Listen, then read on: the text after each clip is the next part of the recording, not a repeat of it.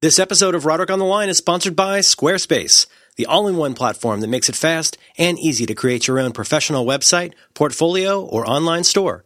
For your free trial, plus 10% off anything you buy, please visit squarespace.com and enter the offer code SUPERTRAIN at checkout. A better web starts with your website.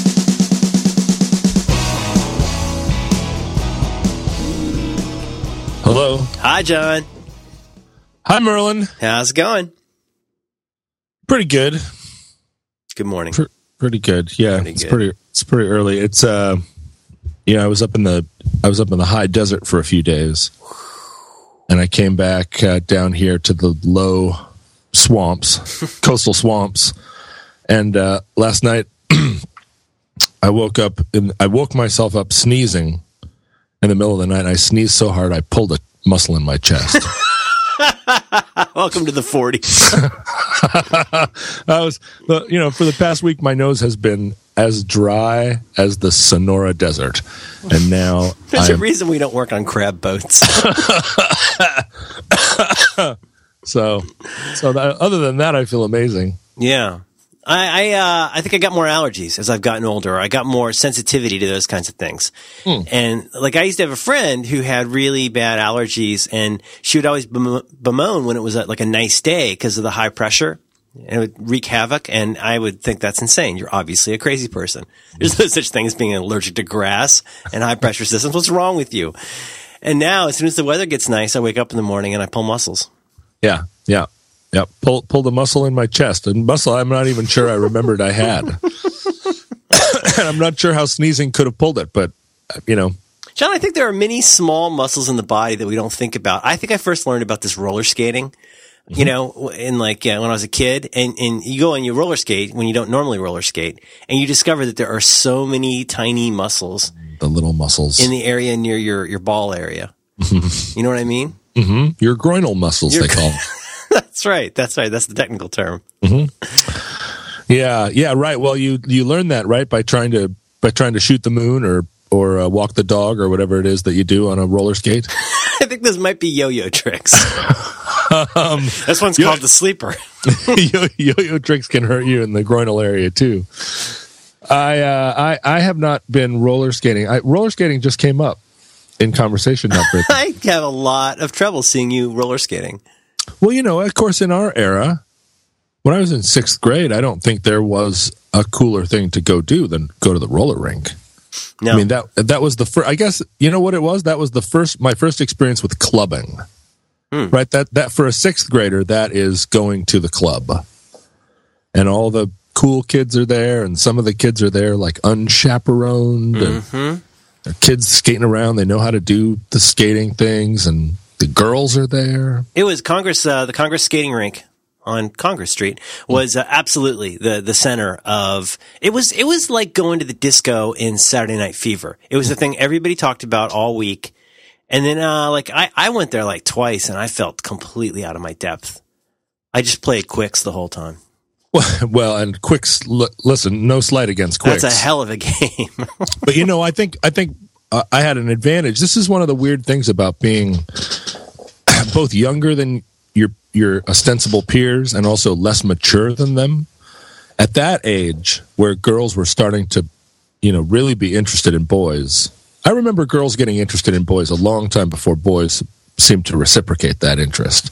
But again, that might have been my maturity. But you know, there were definitely kids there that were making out and engaging in boy girl activities. But I was so immature that my response to it was just to like skate right up to two kids who were clearly like about to neck, you know, skate right up to them and go, "Ah! Ah!" you know, like I was a I was such a dork. You're on the skating rink spectrum.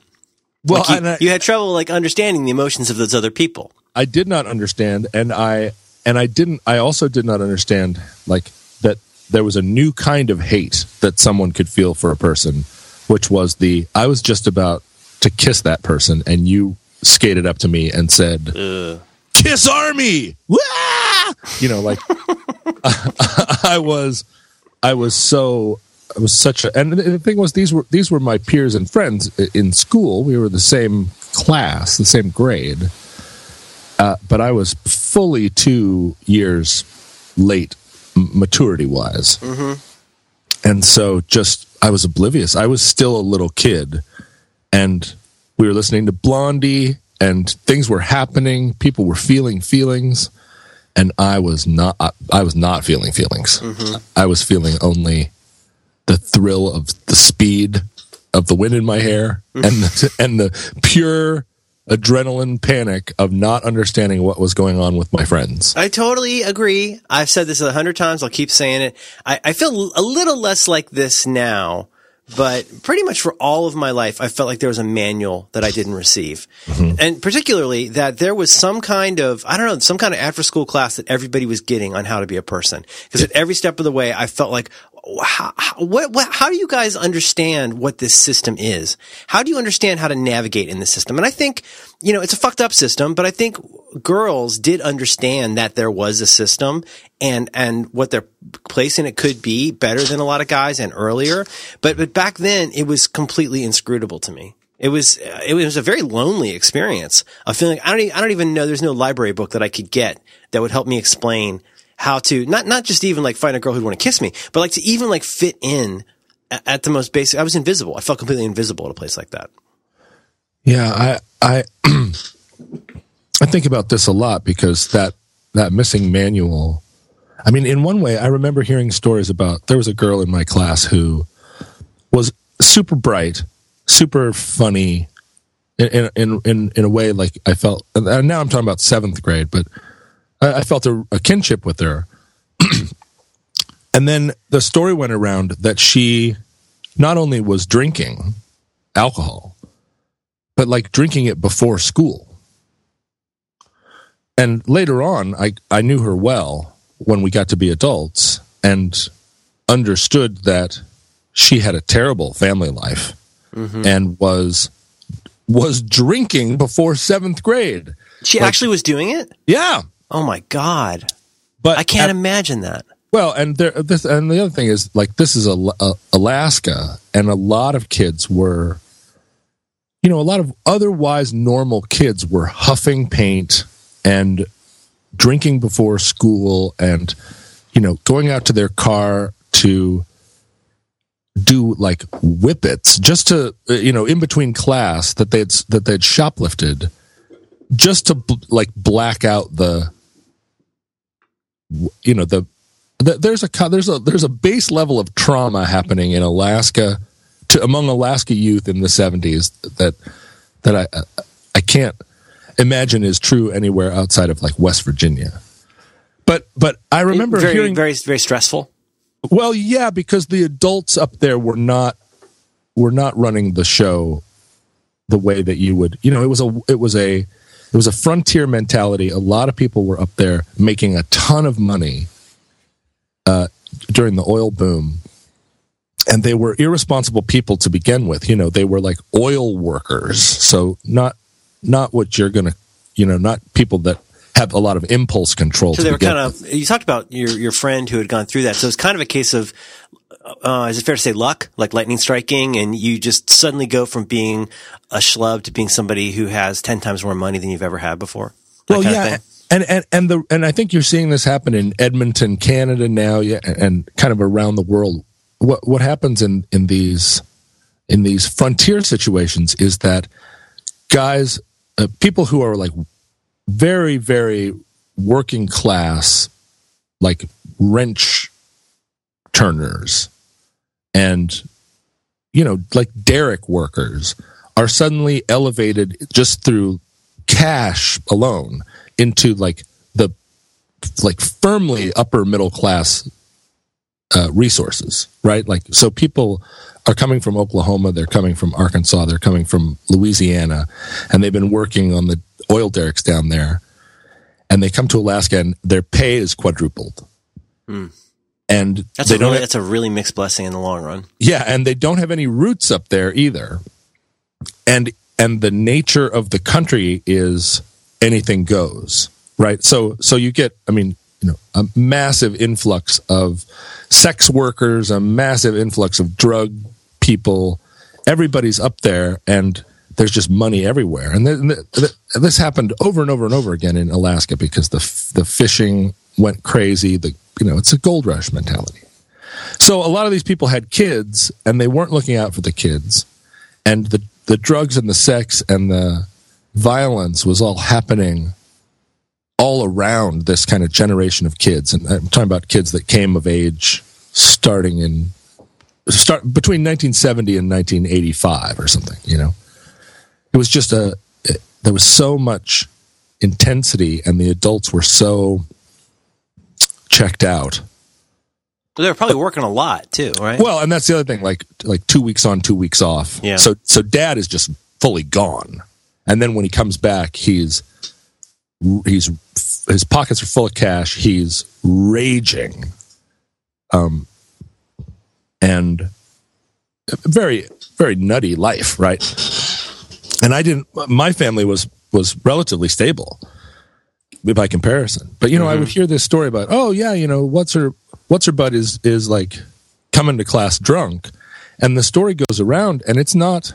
There's people aren't telling it like um that that's a that that's a reason for concern. They're telling that story because that makes her incredibly cool. Like, did you know that you know that A is like gets drunk before school? What? Whoa! Yeah, I know. Cool, right?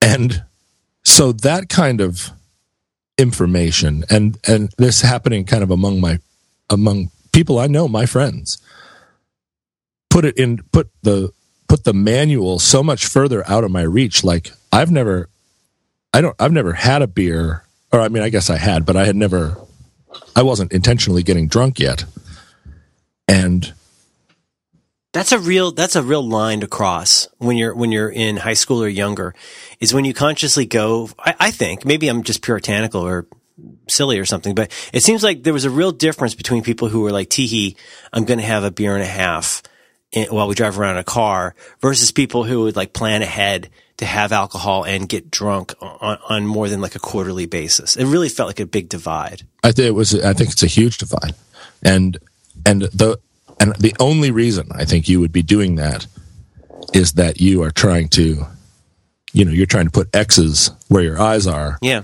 because what whatever else is happening is like way worse. Um, and so there was a lot of that going on, and then the the sex that that attended that, and I I was uh, you know honestly still still worried about whether the agents of Cobra were going to succeed over in their plot to to, to capture GI Joe.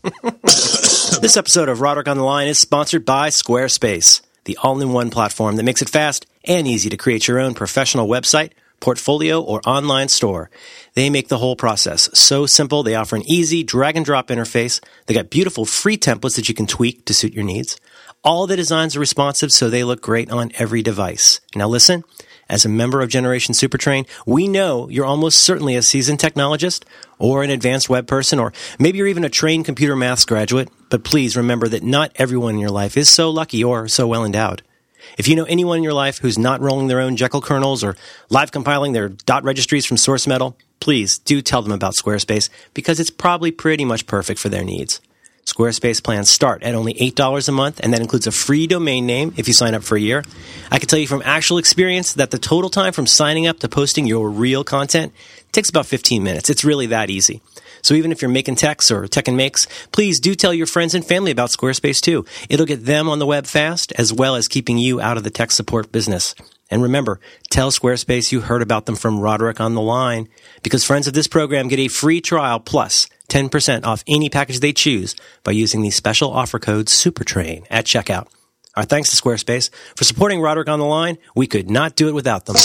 I uh, I am feeling the beginning, the very, very, very beginning of something that I know is going to get a hundred times more complex. But you know, even even in kindergarten for my kid, like there were there were there are certain kids that I mean, there are certain kids that are aggressive. Certainly, little boys her mm-hmm. age are very mm-hmm. are very aggressive. There are some kids who are who have some stuff going on, and mm-hmm. then there are some kids who are dicks. And, and it's, it's when you're around so many, like I have to honestly say, and you, I imagine you've had this too. It's kind of amazing how many of the kids in my daughter's kindergarten class were actually really like nice, cool kids with parents and, you know, they're a pain in the ass or whatever, but they were like pretty normal kids. So it really does stick out. And it's a pretty diverse, it's a pretty diverse class. Um, but, you know, uh, in, in most ways, but it really does stick out when there's somebody who's like always getting in trouble because of a combination of not just impulse control, but also lashing out. Uh-huh. Where you see a kid, it's it's it still feels weird to see a five or even back at her preschool, so in some cases, three or four year old boys. There's one little boy that she was friends with who was a really sweet kid, but like everything would be going fine. He would suddenly become pretty aggressive, then become violent, and then burst into tears. Like one day he hit her with a shovel. Like, and they're really good friends. And, and then he would just burst into tears and the kid's three or four. And so I got a read on that personally. Mm-hmm. and, and I don't know how to translate it, but I want to say to her, well, you know, that kid's got some stuff going on probably. And, and, and what I want to say to her though is like when you meet people who do stuff that seems outrageous or are allowed to do stuff where that seems outrageous, or you see them behaving in a way that's very outrageous, like that may not be just because they have cool parents that let them do what they want. a lot of, I mean, and what I've tried to say to her is like, when you meet a bully, almost every bully you meet got that way for a reason. And it's because mm. somebody bullied them and it might be their dad. Or yeah. it might be their brother or their mom. But that kid probably may, may, I don't want to say, but that kid may not have the happiest home life. And school ends up being the place. I'm not trying to excuse this, but school may be the place where they're trying to figure out you know, so how do you explain that to a five year old though? Like, yeah. why'd your friend hit you with a shovel? Well, I, I know his dad's a little hard to talk to sometimes. Uh-huh. Uh-huh. I, uh, Does that resonate though? Well, watching the little kids interact with each other at school and then, you know, extrapolating that to watching the adults that I know and then just trying to live in the world. Like, it, it's hard to keep those two thoughts in mind, which is that, that everyone in the world is simultaneously like less monstrous than you want them to be or less monstrous than you think like everybody's doing the best job they can and, and everybody has a, a fairly similar toolbox and people are generally good. You know, this is the this is we're the, probably more we're probably more alike or more almost alike than we would imagine a lot yeah, of the time. Exactly, and it's the it's the it's the insight that you get when you're like, oh, I you know, I like we've talked about a million times. Like people in the South are amazing, and we we spend a lot of time in the North demonizing them, and then you go down there and you're like, these are the most amazing people in the world. What was I talking about? And it's true around the world. Everybody is generally great, and everybody is is like smarter than you think and and better at what they're doing than you think. And then on the flip side, like how are we how do we manage even to have one day of peace in the world? How do we manage to even have- It's it's absolutely perplexing. You said this a few shows ago. Why it how is it and I really am going through this today cuz don't get me started about local public transit today. oh my god. But I, you were saying something about like I don't know how people drive to a job downtown and don't get in a fist fight every day. Yeah. And I, I know that's an exaggeration, but I have to say I'm kind of surprised it doesn't happen more often. I mean, the kind of friction that you have with other people every day and just knowing how many people are really out on a limb every day and barely keeping it together. Well, and how many of these kids, like I, you know, our our our little uh, preschool draws from a fairly affluent subset of the sort of Capitol Hill population, and there are a couple of kids who have beautiful homes and obviously like educated, caring parents, but the but those kids are out of control because the parenting choices it seems like that are being made are mostly like boy i don't know what to do. I don't know what to do about it. So i'm just going to i'm just going to give him a, a, a, candy bar and set him in front of the television. And and then uh, half an hour from now he'll have calmed down. And i guess that's what parenting is. You know like there's a lot of that going on that that it feels like yeah, over time, that kid will become socialized by his peers and by the world and by school so that he can be he can go out into the world and get a job. He can go to college. Like all these things will happen. But at the center uh, at the core of this person there is there is no relationship to other people. you know, the, the, the core relationship, which is like my mom and dad didn't let me be an animal. Sort of never happened. And and and the kid is insulated because that they have wealth. And so that he he he isn't an animal because he's you know because he's in this big house and nobody can hear him. You know he's not bothering people on the subway not, not to put find a point on it but also because they may have the resources to help that and I'm not trying to sound judgy, it's just something that I struggle with, and I'm aware of this, is that if you have the resources and the time, and time really means resources, resources mm-hmm. really means money. It means you, you, you've got a, a place where you can be all the time, like mm-hmm. you got a home, maybe you've got childcare all the time, and you have a way to perpetually help your kid take the edge off. And right. you're always there to give them maybe not exactly the next drink, but you know what I mean? You're always yeah. there to get something I've talked about this a couple other places lately because it's really been on my mind is, and really inspired by you in some ways is, uh, how to help a kid get to where they figure out that, that it's not a good idea to expect other people to, to assume that other people made you feel bad or to expect that other people are going to be there to make you feel good, whether that's right. through TV or whatever. And I, I just cause I do struggle with that, but, but you're right. And the thing is, as long as those resources are there and there's a TV there and there's another bag of M&Ms there, like everything will be fine. Right. And, and, and so this kid grows, you know, I see, I, I'm seeing it more and more. And this is kind of what we, when we see these terrible videos or when people reveal themselves on the internet to be, um, you know, gross kind of frat boys, like that that expose that just went around about all the all the CEOs of those startups in their twenties who it turns out are oh, like right. racist frat boys or whatever. And it's like, yeah, that that's that's happening a that's happening a lot of places, you know, and, and the resources allow the person to grow up with a good vocabulary, a, a good education, a good, you know, they had a, they have a lot of friends and they have a they have the ability to they have a cool car and you know they they're popular and successful. They succeed. But like at the at the heart of their of their experience there's something cr- crucial missing. They were never they weren't domesticated. They were just like when you get tired when you get tired in this giant room full of toys why don't you go into your other giant room full of toys or why don't you scroll through a thousand videos you could watch or why don't you you know you know and it's just like you're saying take another hit off of the crack pipe and then literally something's wrong with you let's go to the doctor and get some medicine that's going to you know that's going to yeah, like what, why do you have trouble sitting still when you're expected to not do the thing you immediately want to do for five minutes? Yeah, right. We, yeah, you must have a, you must have a disorder. Let's put a pill in you. right. And, and you, and then you see other kids at the school whose parents are, you know, what you would call, I guess, I mean, they, they don't seem, they don't seem strict to me. Maybe when I was a kid, I watched other people's parents and was like, wow, that's a strict parent. But there are parents at, at that go to the co-op preschool that I'm, that my daughter goes to who are just like watching their kid. And when the kid hits another kid with the shovel, the parent is on them like a, you know, like instantly and not angry, but like the parent is there. The parent is saying, I see you. This is not good. You are done or whatever, you know, and that kid is at the center of their existence is something, right? There is some feeling like that, like somebody that loves them is watching them, I guess, for, for better or for worse.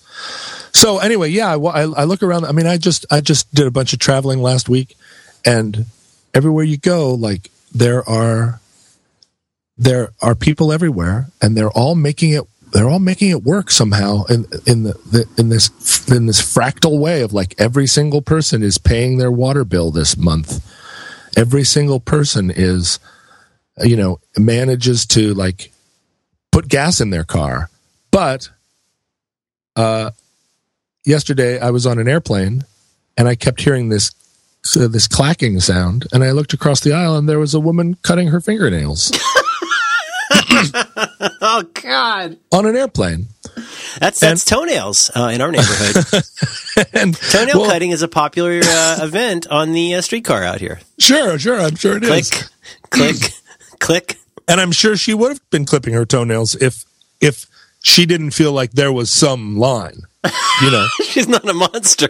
she's not a monster, but she is. She does have some part of something missing in her, uh, and it isn't just. I don't think that no one ever told her.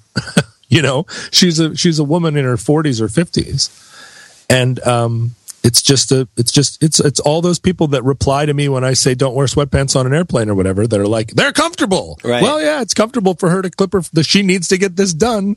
It's comfortable for her, but but somehow, uh, like all all of the uh, as we as we loosen certain restrictions in order to have new exciting freedoms, um, we we we draw the curtain back on a on a on a lot of people who who were only being held in the in the pack by by the rules Mm-hmm. you know so i i don't know i'm a, i'm continually astonished that we manage as people and i feel like that alone Mm-hmm. is i feel like that alone is is all the proof i need or whatever you know like all the faith that i need in my life is that it continues to happen it's a i guess it's a i guess it's realpolitik um a feeling that yeah we're managing and if you if you zoom in or zoom out too far it all looks insane. So the the solution is don't do that. Doctor it hurts when i do this. Well don't do that. Right. and and that's a weird that's a weird place for somebody like me to to arrive. Like because i want to zoom in i want to zoom out i want to you know i want to find the place where it hurts and poke it poke it poke it but uh but like big big identity way big identity land yeah. i just feel like we're doing it we're making it and Yeah, uh, it's, it's it's really improbable. it's But you know, the the other thing is that like, I'm not to make this all about the kid stuff, but you know, it's there, there's so much stuff that uh, it's pretty boring, I guess. But like, you know, the, every kid has a, an innate, if slightly flawed, sense of justice about, and and the the, Sure. the the most basic way, I mean, the one kind of straight up way that comes out is if if if there are five kids at a party and only four of those kids got a slice of cake, well, I would have to agree, unless there's some circumstance I don't understand. Somebody screwed up, and that actually is kind of not fair. right If it's a party where everybody gets cake, that would be a nice thing. But, you know, even stuff like it becomes really difficult to try and say, you know, like for example, at our kids' school, there's real super mixed signals about stuff like whether it's okay to have sugar there. Like we got all these lectures about how you can never have sugar at school, nothing with sugar in it. But even the, even the teachers bring cookies sometimes, which I think is fine personally. Mm-hmm, mm-hmm. But, you know, but the thing is, that's, that's what the problem becomes. And that becomes a mixed message that is much more, it's much more, it's about a lot more than sugar. And it's because if a little kid consistently sees something that's at odds with what we said it would be, that's the original confusion. oh yeah Is is if it doesn't square in that way. And to me, that's goes, goes straight back to Congress skating rink, where man, I, my mom worked so hard and tried so hard to give me what she could and to keep me from not becoming a reprobate. But of course, I envied the boys whose parents didn't, who were like the Nelson Muntz kids. Right. You know what I mean? Whose parents didn't care where they were. I envied them so much. I thought they were so cool. And, and the girls who in some cases had some pretty clouded judgment about how to be spending their time. The, I just, I, I, I, that world, I mean, it just, it seemed magical to me. Like the, I, how do you get into that group? And now I'm just, I'm so glad that I wasn't. Well, yeah, the the the, the uh, when when feathered hair was introduced to the world, Uh, I could not make my hair feather, no matter And- and- what. I couldn't do it. and, it wouldn't work. there seemed to be this line where there were these people with effortlessly feathered hair, yes. and they and effortlessly feathering hair and like cool getting drunk before school seemed to be like the, those Venn diagrams overlapped a lot, and right up until feathering hair became became like universal and everyone had a giant comb sticking out of their back pocket. Out of their white, pa- out of their white painter's jeans. Uh-huh. I was my my mom was still cutting my hair with a ruler. and a, a like a straight edge ruler. yeah, pretty much. I mean, you put your your head is slightly rounded. not really. and cutting my hair with a with a it's ruler a poor carpenter that blames his tools. or a measuring tape or whatever. And uh, and then you know she would go to Sears and she would buy me outfits that matched. Right, like the a- off, off-brand Garanimals. yeah, like a like like a like. Well, this is a blue and orange velour V-neck sweatshirt top, and so we should have some blue and orange striped pants. This is a this is an orange and yellow striped baseball shirt. We should have some orange jeans. You know, like I was, I I looked like um yeah, I looked like an ice cream cone or whatever. I, mean, I looked I, I- an ice cream cone made out like a denim. sherbet experiment. Yeah, and and uh, and I was perfectly comfortable in those outfits because you know, first my mom had picked them, and so how they they they couldn't be wrong. But also, like my favorite color was orange, mm-hmm. and I had orange jeans on. What other criteria would a person have? If you if your favorite color was orange and you could have orange jeans, why would you not? And then I, I, I sort of walked through these giant doors into teenagerdom and like leaving aside the orange jeans for a second, just the fact that that my uh, that my hair looked like a motorcycle helmet, and all these kids with this hair that's just like fe- just it really looked like feathers. You kind of have that haircut. You've got the cross between like the ruler haircut and like a little bit of Charlie Bucket on the cover of your first record. You kind of got Yeah. that rocking a little bit.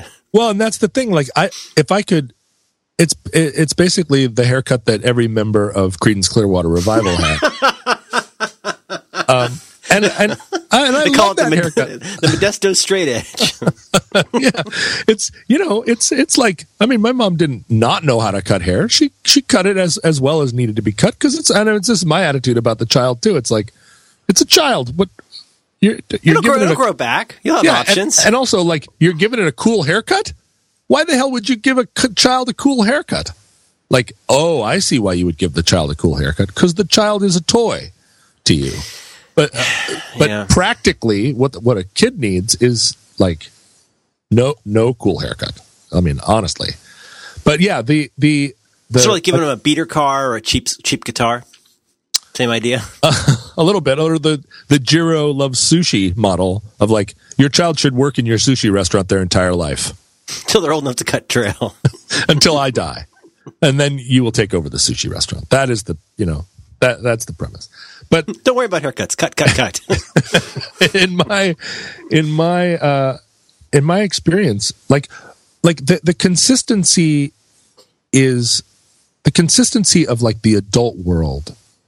I don't have. I, I'm not worried about explaining that to my kid because because I feel like in general we've established with her that like there are restaurant rules and there are library rules and there are home rules and those rules are different and that doesn't need to be explained to you. You know that when we're in a restaurant restaurant rules apply. Those are different than house rules. And so just follow the restaurant rules. These are th- this is the sort of uncomplicated way that we traverse the world.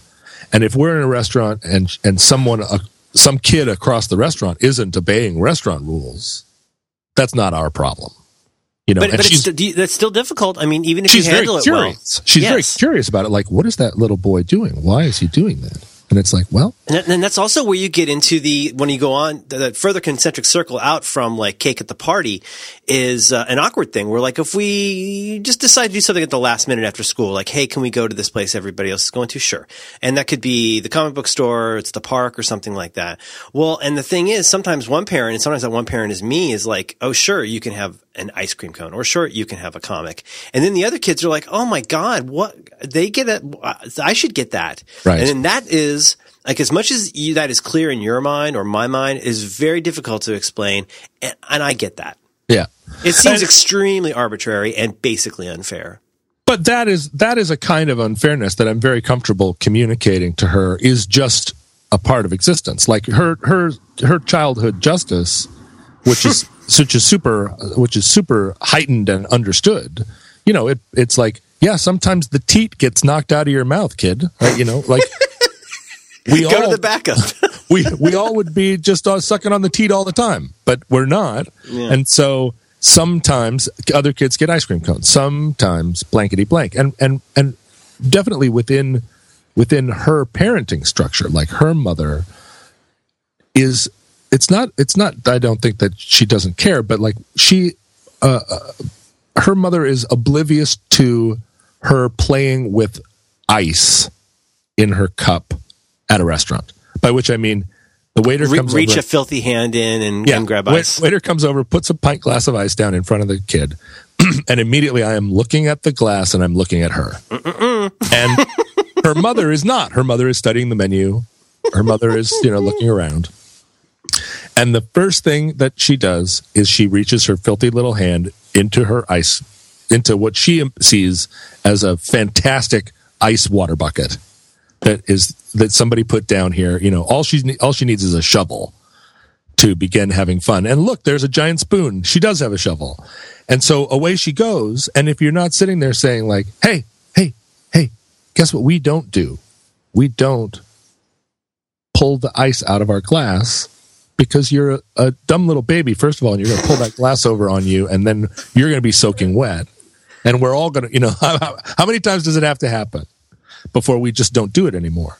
But in her world, there is the fundamental inconsistency of when she's out to dinner with her mother, she, uh, by themselves, she might be playing in her water glass the whole time.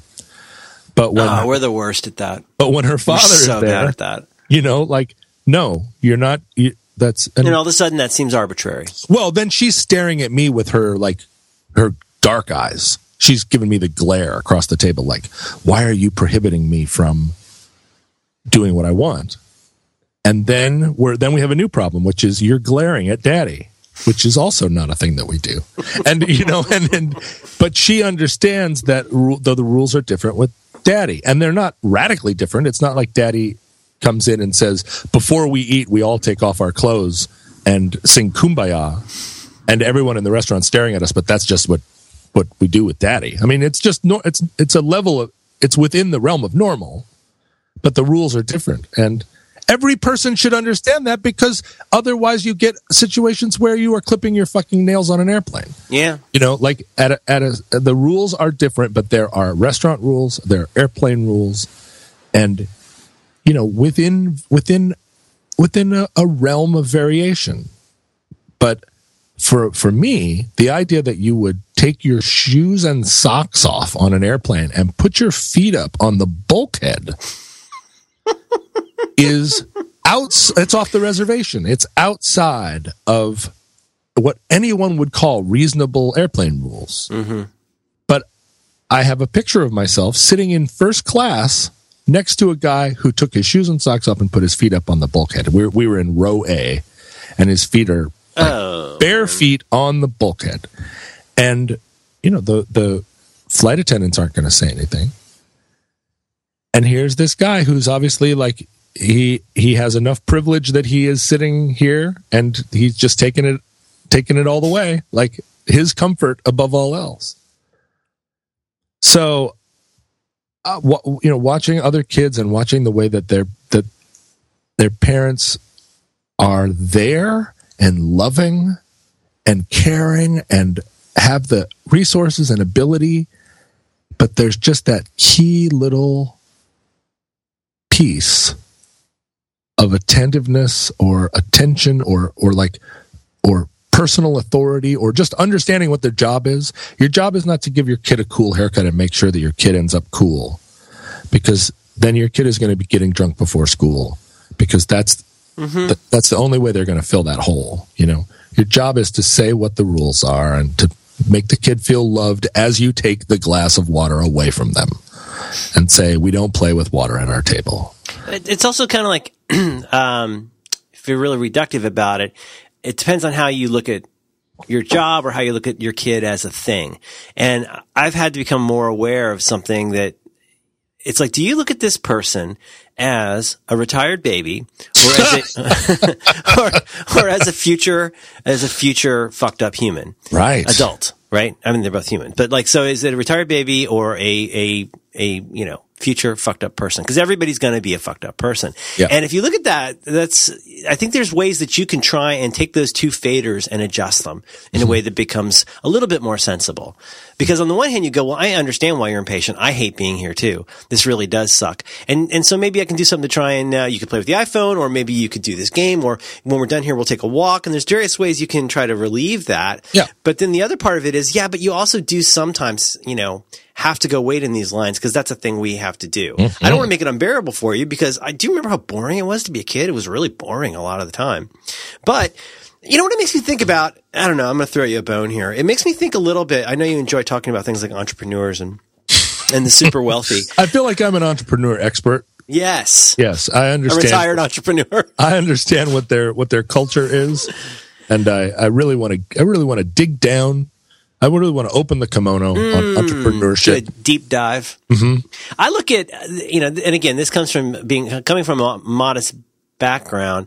The only thing that I find more flummoxing than I found cute girls in tight pants when I was 13 is to look at people who really do like they make a millions millions or like a billion dollars and then they move on to the next thing that's even bigger and they work even harder and even somebody some dingling like like you know Donald Trump I mean how many times has he made and lost and remade a fortune and I find those kinds of people they might as well be from another planet because because I'm that kind of person that would that, that, like I'm I'm like maybe uh just a half turn away from a lottery ticket person where I'm like, hey, you know, if I had a company that made that kind of money, I would, you know, try and do things like take care of college and, you know, settle my things and, and be, uh, but mostly I would try to like have more time to do stuff. And that seems like the last thing on some of these guys' minds.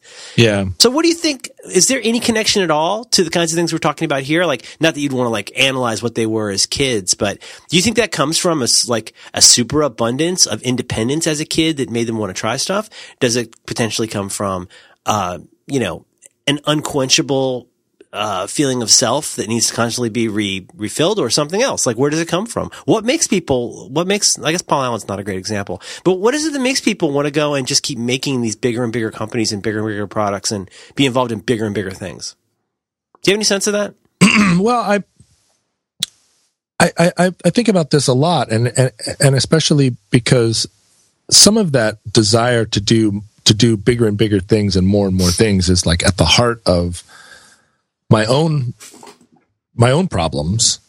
Um, I, I, I went into a coffee shop the other day, and the guy behind the counter was a guy I knew. And I was like, "Hey, man, how's it going?" He's like, "Great, man. You know, how are you?" And we talked, and he's got a couple of kids, and he made me like the most delicious espresso that I'd had in weeks. And I say that as a guy sitting here drinking week old coffee that he kept in the fridge while he was gone.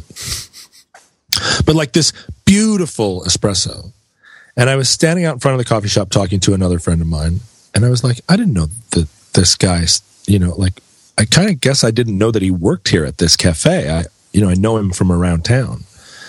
And my, my other friend was like, yeah, he's worked at this cafe since like 96. And I was kind of taken aback by it. You know, he's my age, he's got two kids. He's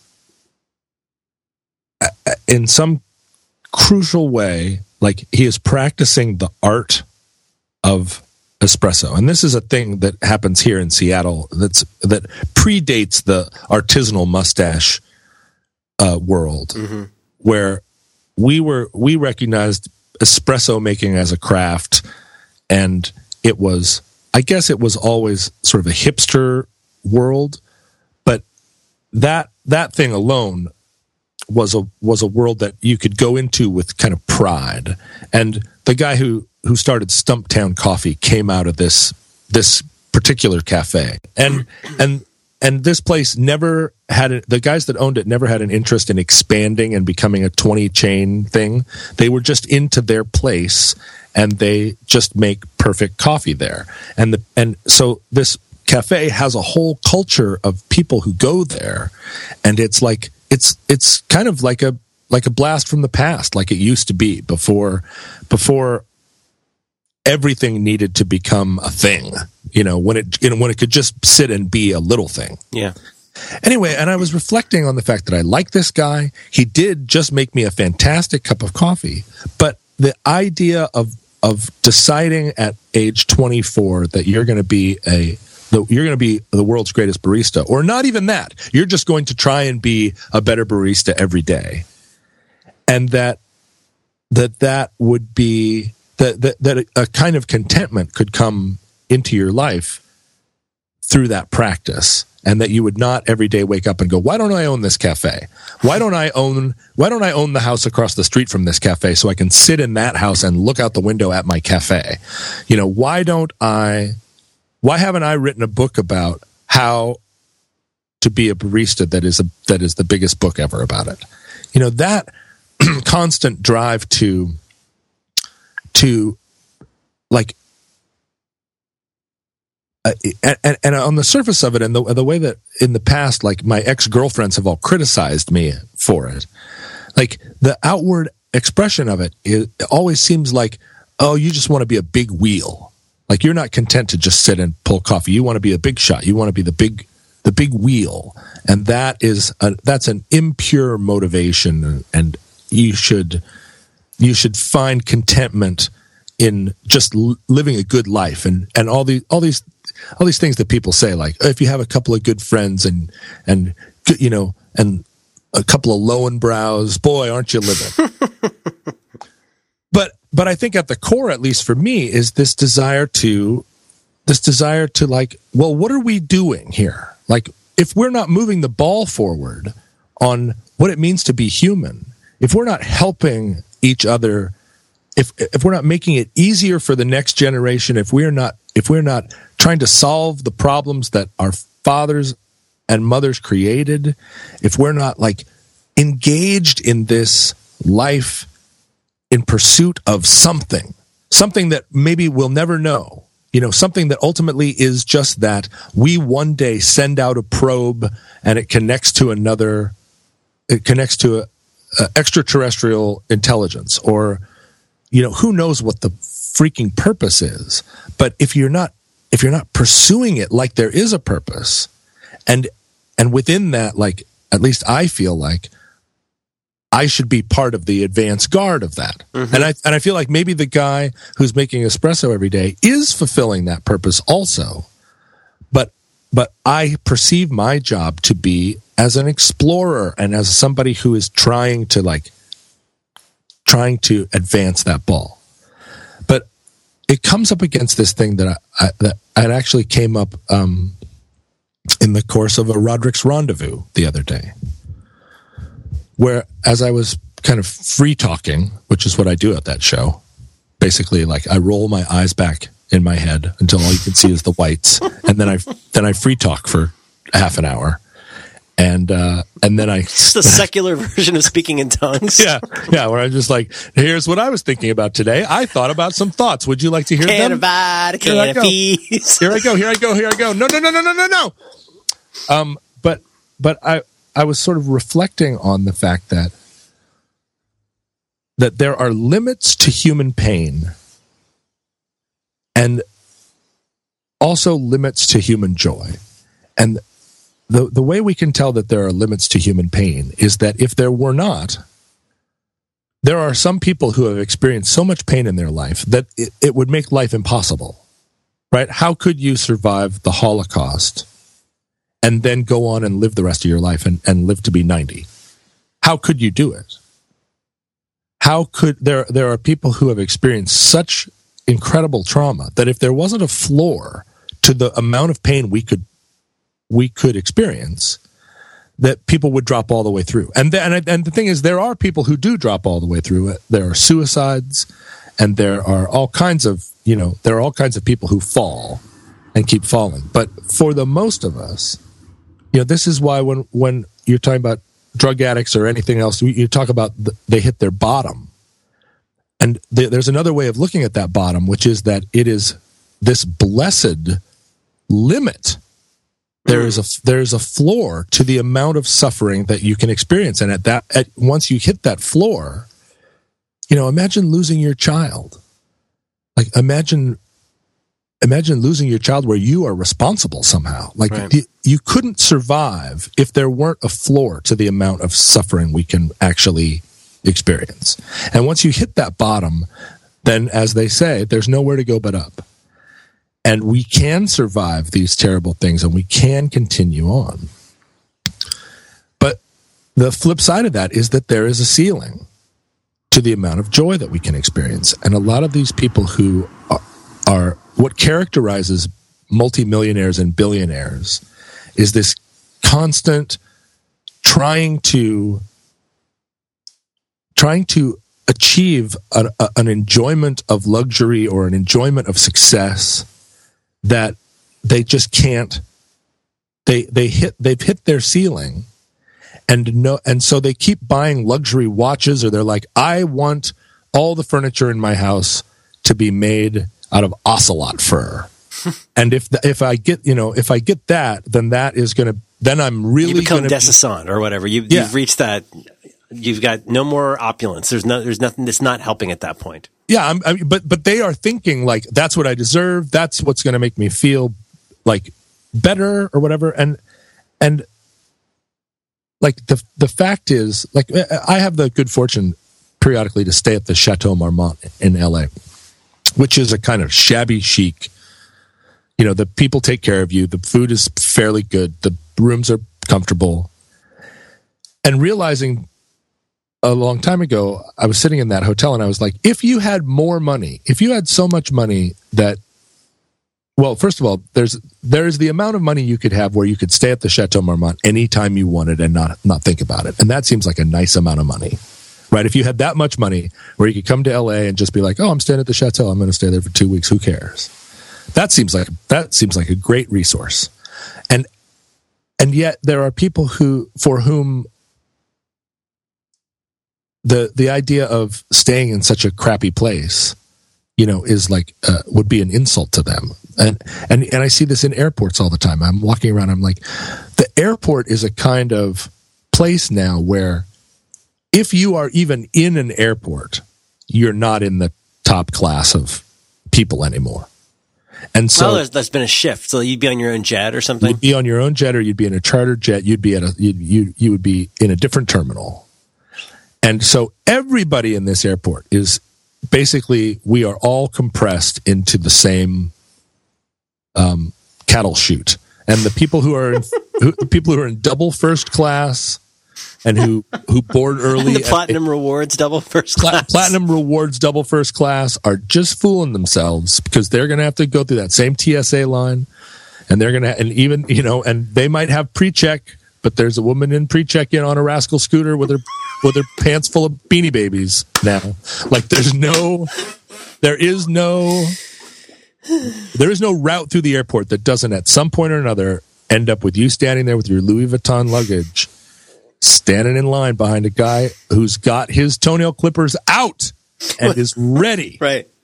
A guy who drinks a little too much and almost finished an associate's degree touching your balls.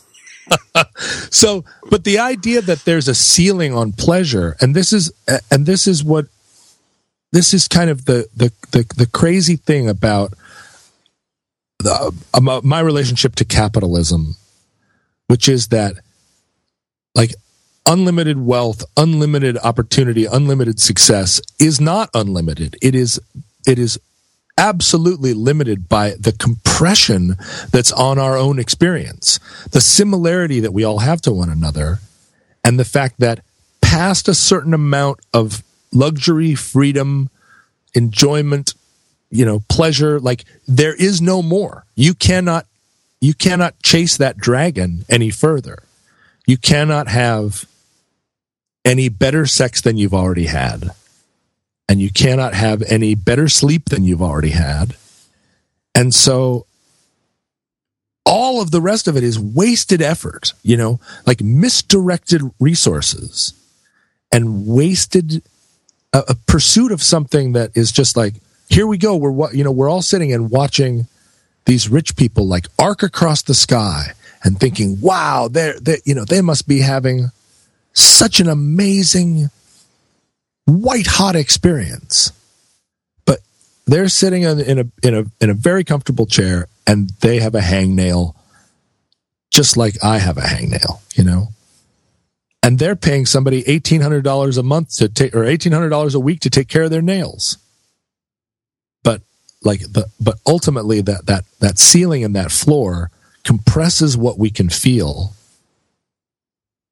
And if we could just acknowledge that somehow and feel like, all right, you know, you you cross the finish line, you are in pleasure time now. This is as good as it gets. So like don't spend any more like so we're not going to devote billions of dollars of our collective wealth to support your your pursuit of more, more, more. We're gonna we're gonna we're gonna channel that in a different direction. Try and raise the boat for some other people to get out of the swamps. I guess that's the logic of like a socialist mentality, right? That's the that's the logic hmm. of socialism.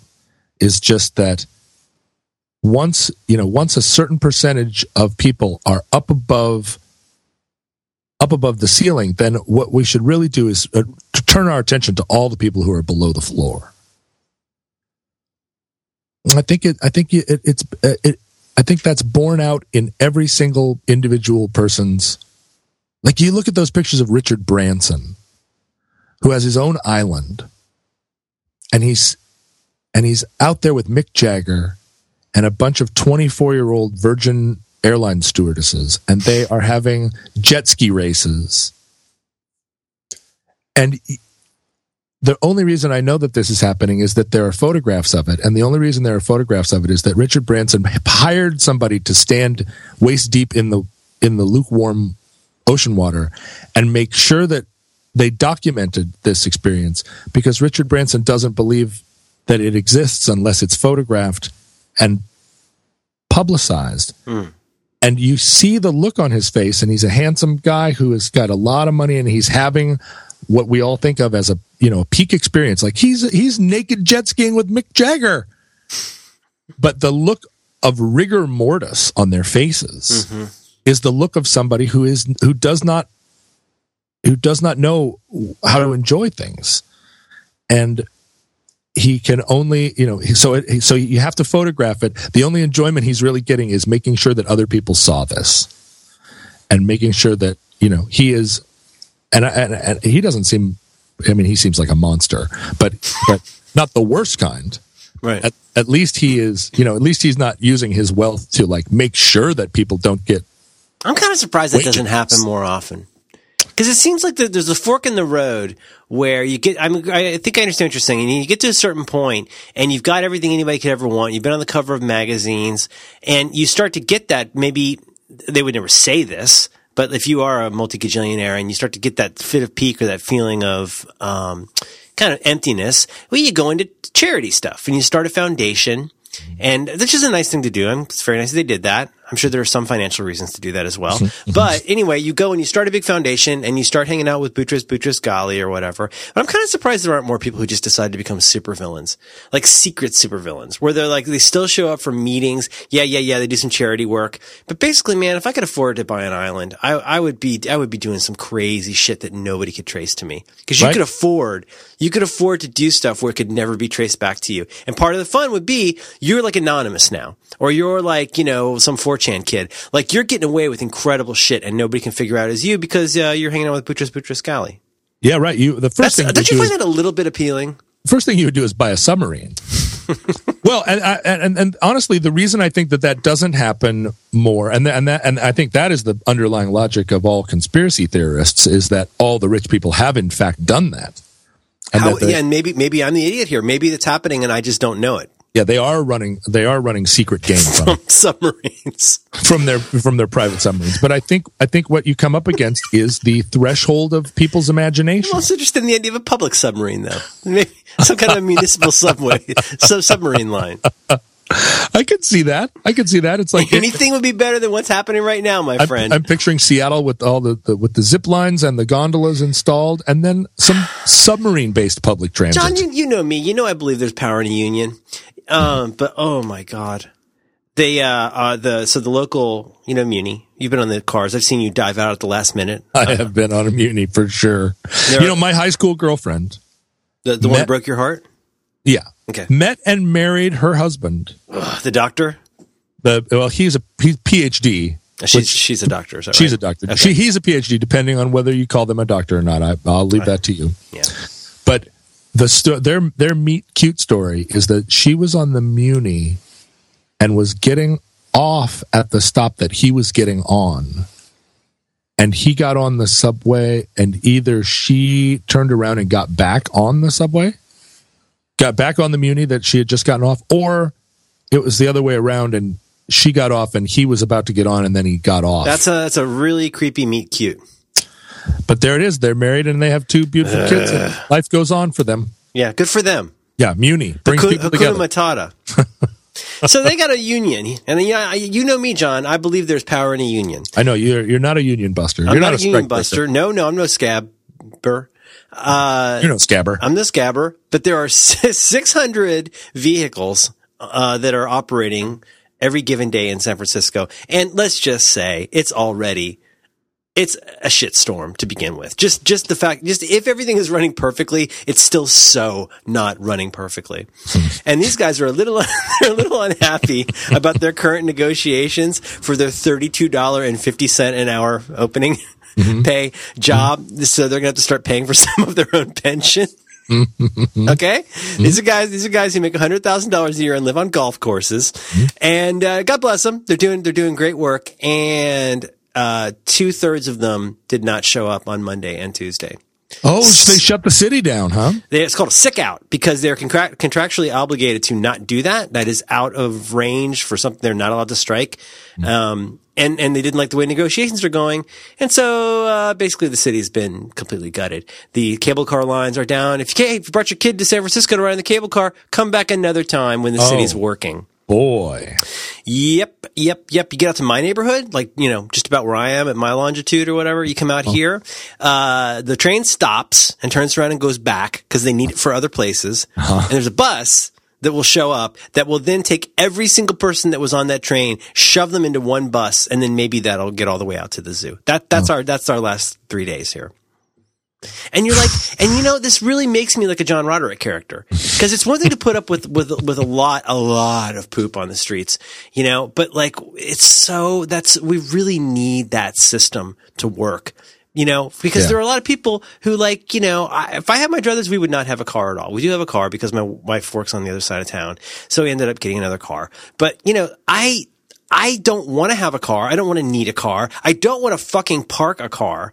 I part of what makes my neighborhood cool. I'm lucky to be on one of the five. Why am I telling you this? Who cares? Except that I think there's a John Roderick point to this somewhere.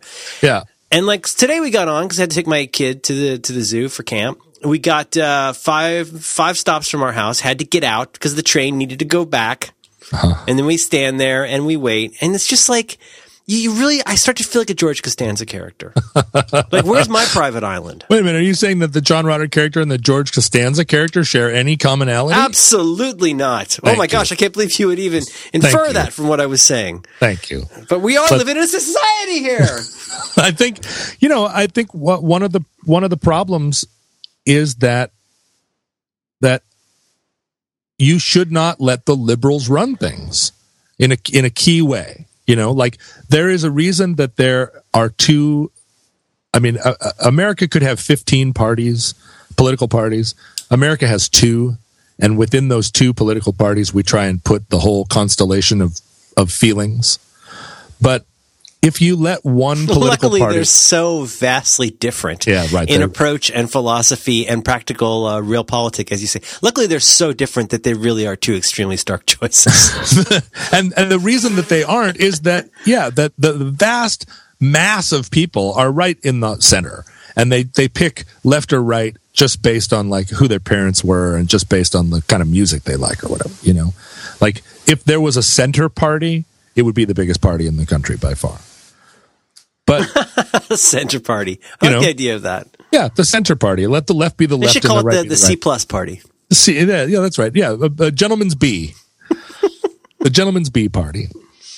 But but you need people who are you, you need people who are sticklers to run a a uh, public transit system. You know, you need You need some apolitical Swiss. They need to bring in some Swiss.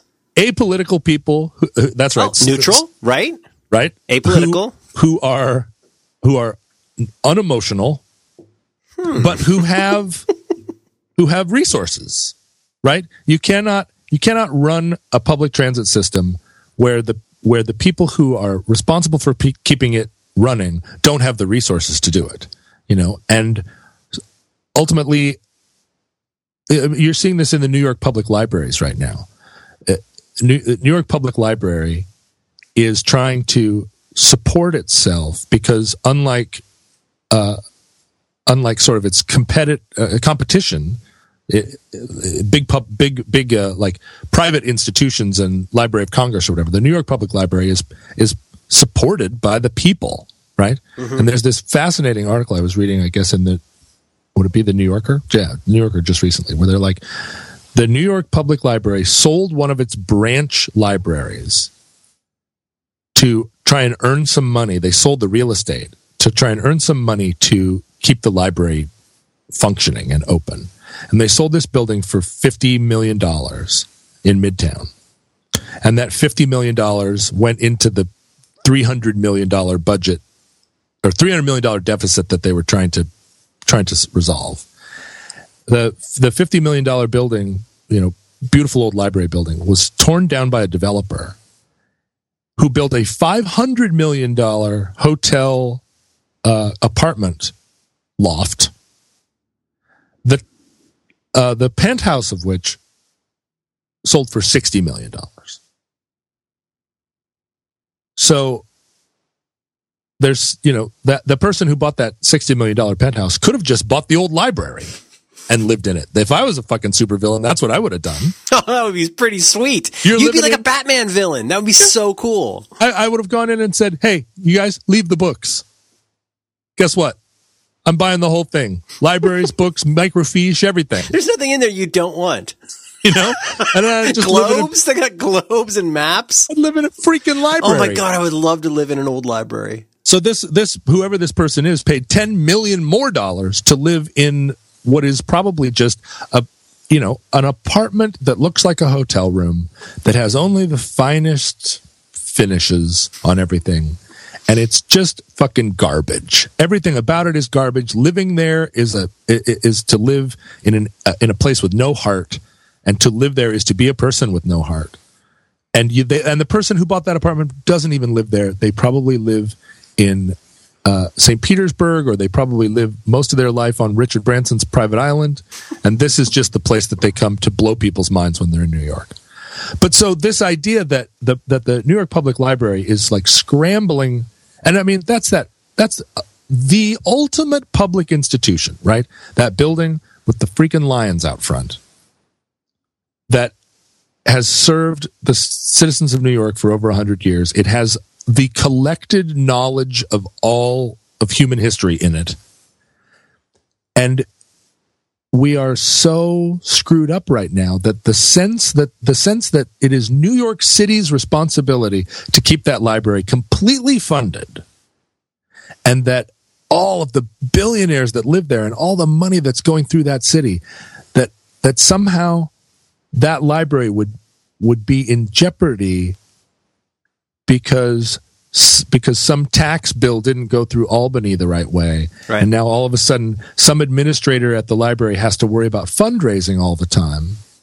And meanwhile, you know, across the street there is somebody buying a ring for his Ukrainian girlfriend that costs 30 million dollars because right. you know, because Queen Elizabeth II once swallowed the stone and shat it out and that and, and called a conflict diamond.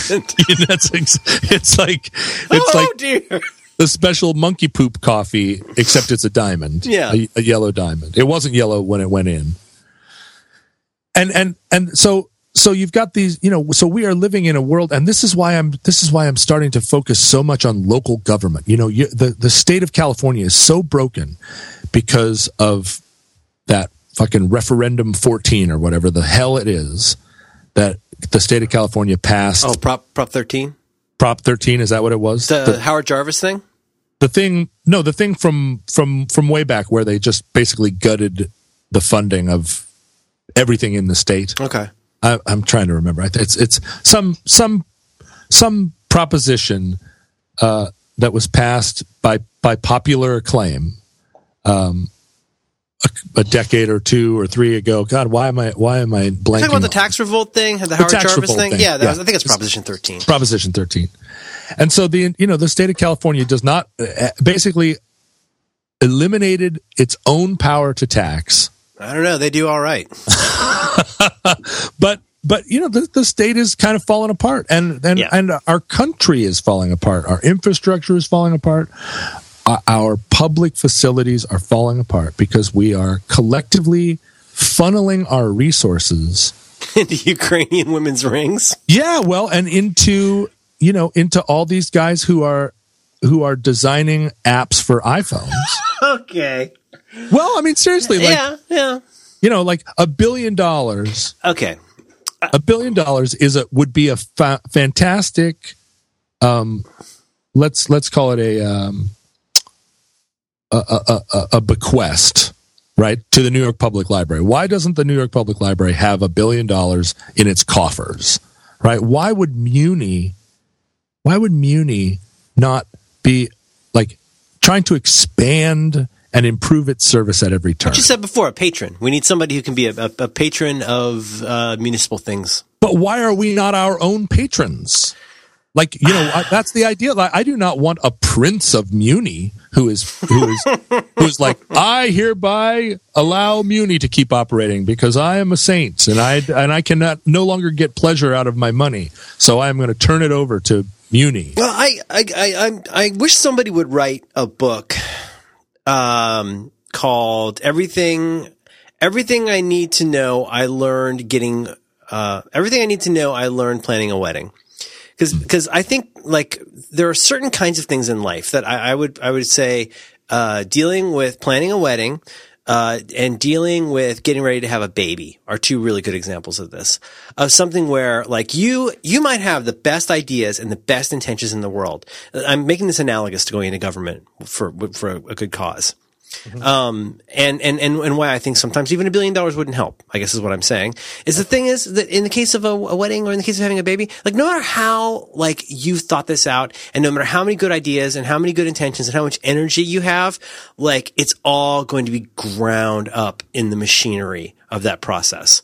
So, like, if you've got an idea for how you want things to go, you can tell the DJ. I can't tell you how many people I know that have said specifically to the DJ. The first question was, "Are you gonna Are you gonna talk over everybody? Are you gonna do all this bullshit?" And they're like, "Oh no, no, no! I'll make sure to play uh, if you leave at exactly this time and stuff like that." and they don't, and they get up there and they announce the fucking chicken song, and the bride is weeping because they just spent ten thousand dollars for this guy who didn't do a single thing they asked him to do. And you know why? Because that's how it works.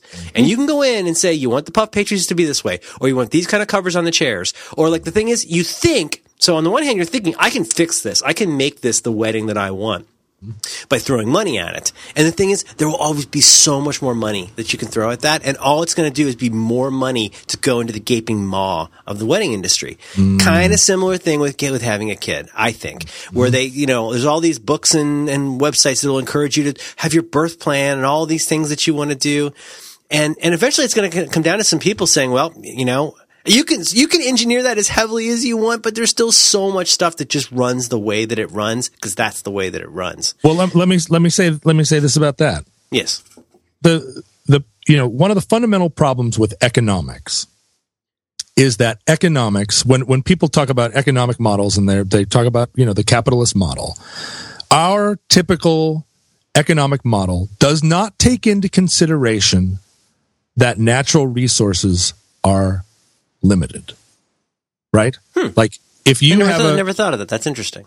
if you have a if you have a company whose whose value is in oil extraction the company is valued by their by the amount of money that they have invested in their machines by the cost that it, it, it that is required to get the oil out of the ground and to process it and to ship it and that is the cost of oil and that is why that company is worth money what is not factored into that cost is that oil exists in a limited quantity that we presumably collectively own it as residents of earth and that when it and that the oil has value intrinsically in the ground before it's moved and who owns that value and how is that value uh, how, how how do we factor that in? The thing is, we don't. We don't think about the value of gold before it's extracted from the ground.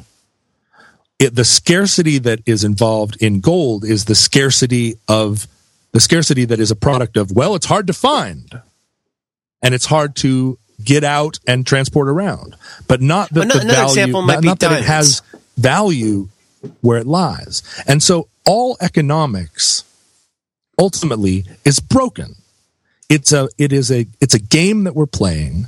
It's a it's a it's a, a story that we're telling ourselves about how things work.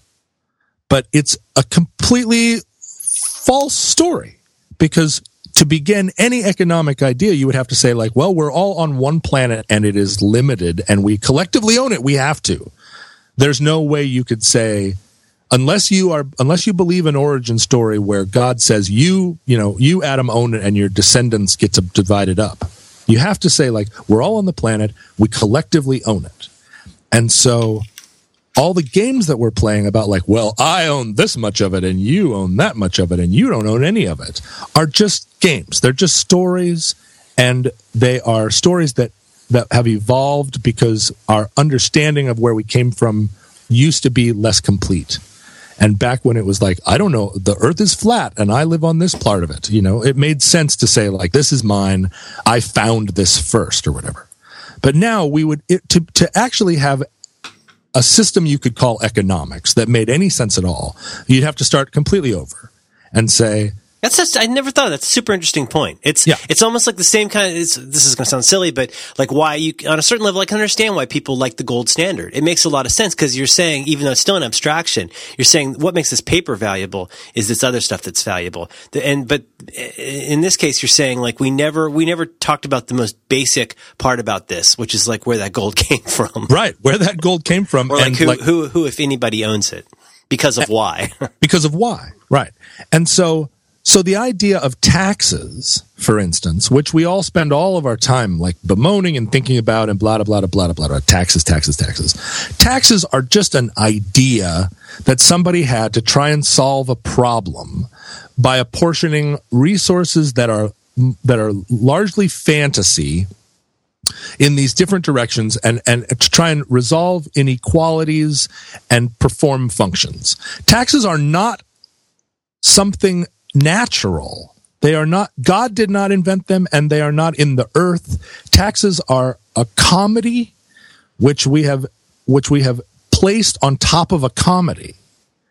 And the idea that the idea that we can look at the earth and look at our cities and look at ourselves and say, this is not we we have to look through these comedies that we've written to describe how we got here and instead say where are we? How do we apportion resources where we need them?